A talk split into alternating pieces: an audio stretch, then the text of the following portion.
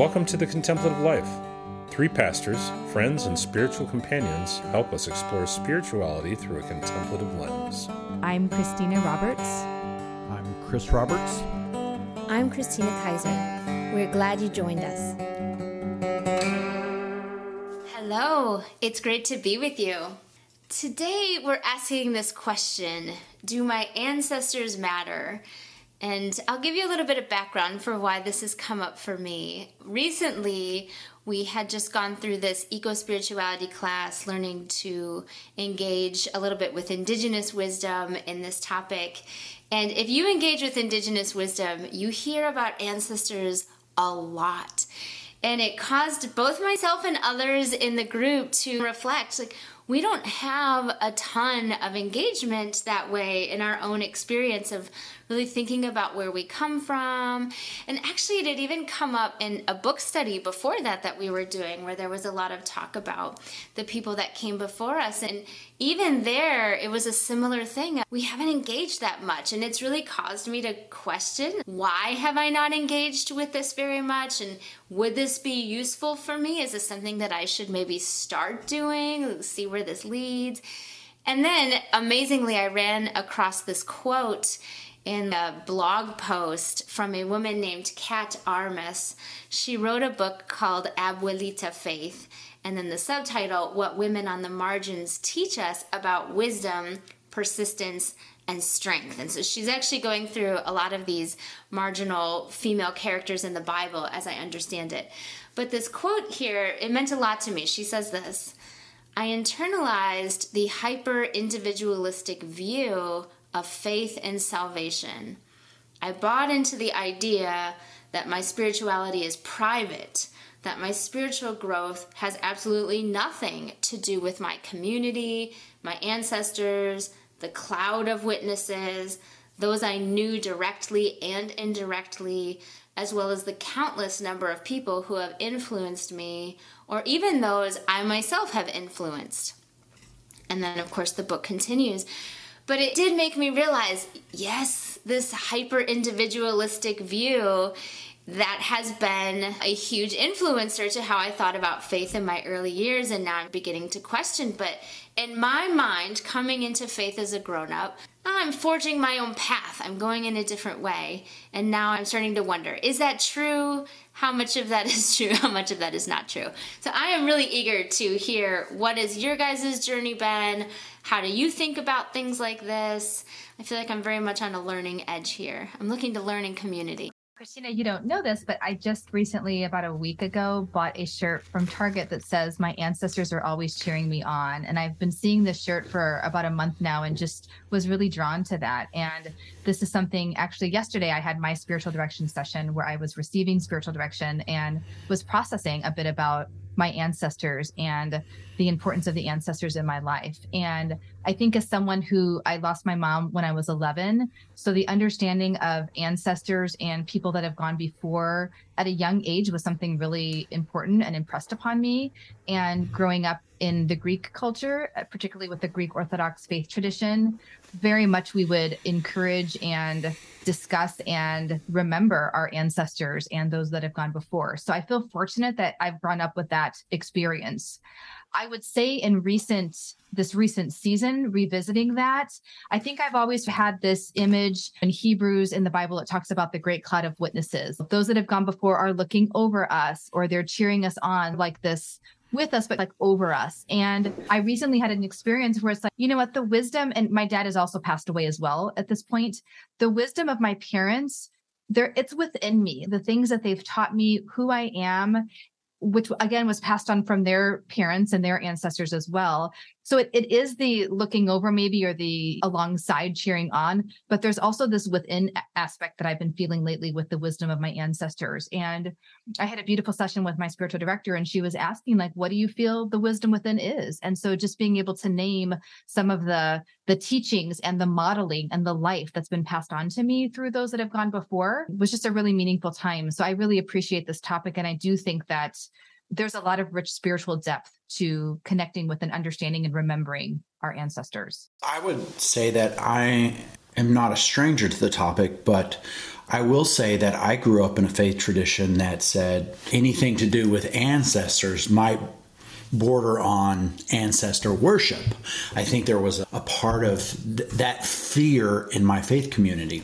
And so things like praying to your ancestors was considered taboo. And so I read a book not too long ago by Ronald Rolheiser, and he talked about why do Catholics pray to people who've passed away. And I really loved his definition. It wasn't in a sort of seance sort of way where you're trying to recall them to the present, but it's more in a sort of working out your own faith. It's not just you praying to an ancestor, but it's you and the divine, maybe even working out some problems that you might have had with this person, or maybe even just expressing gratitude for what this person has done that you benefit from.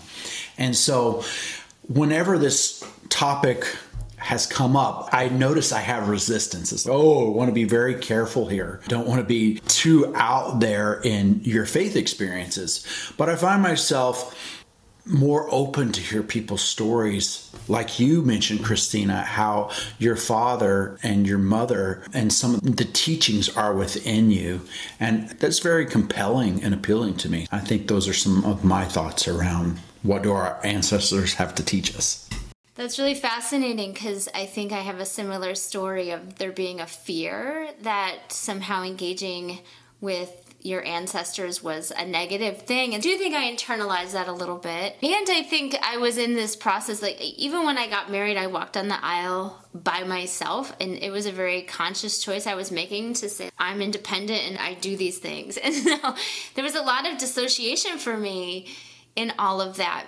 Now that I've softened a little bit, I can say, oh, like all of that generosity that that's something I learned from my mother. Like, no matter what, even when she had very little for herself, she would find a bag of groceries to give to you. Like, at the very least, you can get some chicken nuggets. So, there is this, like, we do get things, and it does come up in scripture. Christina, you mentioned the cloud of witnesses in Hebrew. It's Second Timothy chapter 1 where Paul is he's talking and he says, I thank God whom I serve as my ancestors did. And I think the thing about letters like that is we often skip through the beginning of those letters because it's all so much the same. Hello, greetings from, we greet you here, we give thanks and grace and peace to you, and we're like, like give me the goods, right? But right there, I thank God whom I serve as my ancestors did. How crazy, how funny he's actually engaging that. And then he goes on a little bit later to say, I'm reminded of your sincere faith, which first lived in your grandmother Lois and in your mother Eunice. And I was like, I cannot say that. Like, those are specifics. But then I went back and, in, in point of fact, yes, there it is. He's referencing, like, you have this lineage of people that have passed something down to you.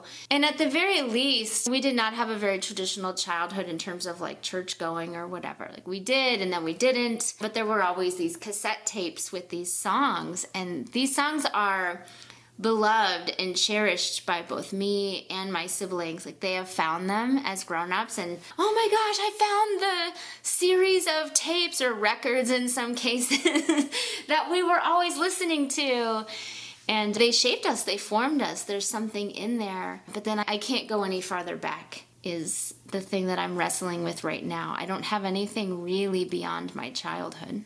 It's interesting you mentioning the passage about the mother and the grandmother and the spiritual lineage. And I don't remember who pointed this out, a scientist or something was talking about how we existed, like I existed in my grandmother's womb because as a female, all your eggs are in you when you're born. And so when my mom was in her mom's womb, the egg that would become me was living in my grandmother. And that was just this profound revelation of wow, what a connection, not just on a spiritual level, but on a DNA biological level to my grandmother, who actually passed away before I was born. So I never actually got to meet my grandmother, but to know that I was within her as well. And so again, this the wisdom within, our biology within, there's something very profound. And again, Christina, even if we don't have conscious knowledge of it or don't know the names or can only go back so far in our family tree, I do believe that there's something beyond us that has existed and will exist. And I think it's called the 200 year stretch, where it's this practice where you're encouraged to think of someone that you like physically touched them, like from the earliest childhood memory that you have. So maybe it's a grandparent or a great grandparent. And then who's the youngest person whom you've touch. So maybe it's your nephew was just born and you were able to touch that baby. And so that span of when that grandparent was born to when that baby will one day die. And often it's around maybe a 200, 250 year span that your life has literally touched across centuries. And I just think that's beautiful to think about that as well.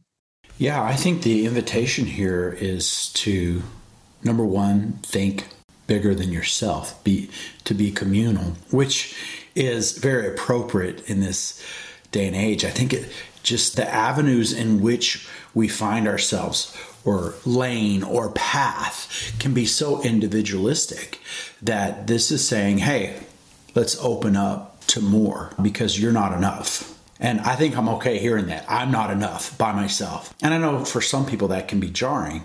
I think the second invitation would be to reflect, to remember, and I was with a relative that uh, I recently got in contact with, and hearing some of their life story and some of the similarities. And so being able to ask, how did that turn out? And uh, just some of the same pathways that were in both of our lives, you know, how important it is to remember because some of these lessons, they're not a one and done thing. You have to walk them out repeatedly. And so I think that's the value of being able to look back. If that's what we're talking about in thinking about our ancestors, I think being able to look back, uh, as long as we're not stuck there. I think some people they stay stuck looking backwards and there is no present moment and there is no future moment. So I don't think we're saying any of that. I think we're saying what does the past present and future have to offer us. Yeah, and there, this brings up a lot, right? Because we have children, kind of a blended family here. We have children that are adopted, and we have some connection to their literal ancestors. But there's like a whole range of what it means to look backwards. There's our immediate family looking backwards. There's the nation maybe that you grew up in. There's like a number of ways that we can look back. And we do know now historically it has not gone well for us not to look back, to just say that's over now, move on, get past it. There's something there. And I used to read these passages about seven generations forward and backwards type thing. Like, I don't know if that's 200 years or not, but I didn't see how it really connected. And then you start reading historically how a bill or a treaty or an act passed long before you were born, long before you thought anything is affecting people even today. And you start to see, oh, yes I have no idea how it affects the past. I don't even understand that part of it. But I can definitely see how the decisions we make today affect the future. And some people, I'm learning more profoundly at this point, think about that. What I do today, how does this impact the next generation and the next generation?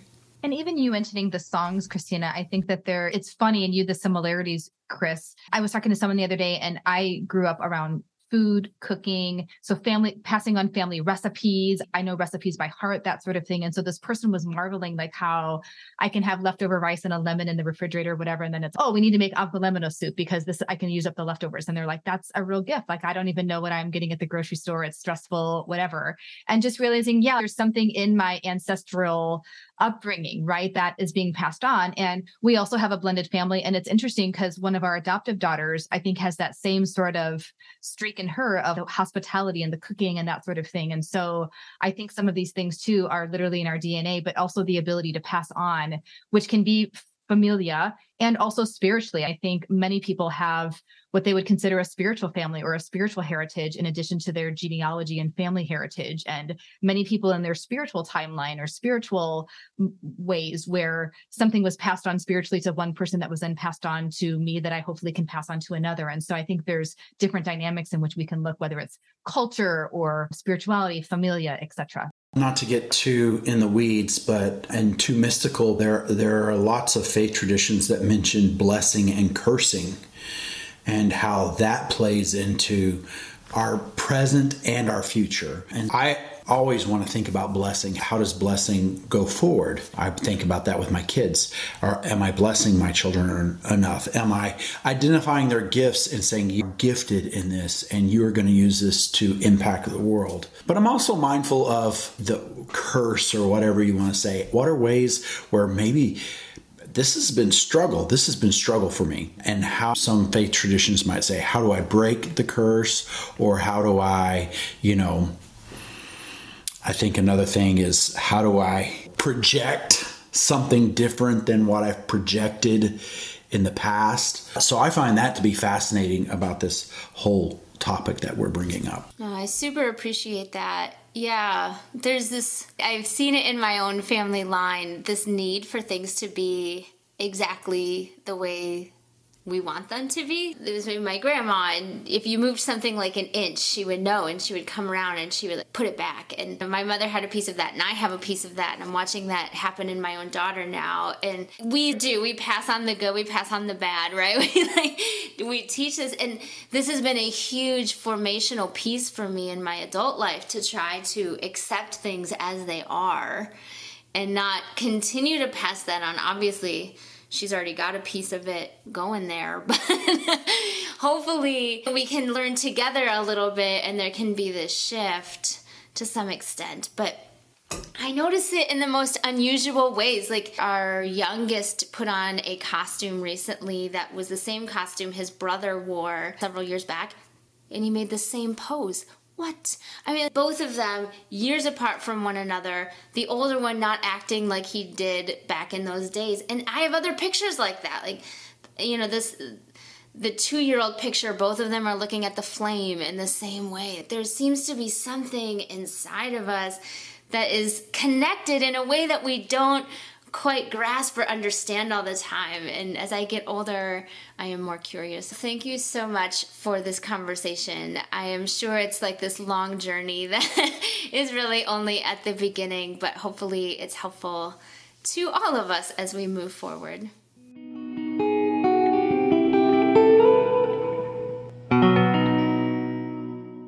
And now is the time in our podcast where we take a moment to talk about what we are into. So, pray tell, what are you into? I am into George Winston. So I had the opportunity to see him perform a couple of days ago here in Madison. And for those who don't know, he's a pianist, composer, and just writes beautiful music. And I loved it. He's, I think, 72 now, has won a Grammy Award, nominated for several, sold millions of albums. He walks out on stage with jeans and a flannel and socks and just very humble, simple.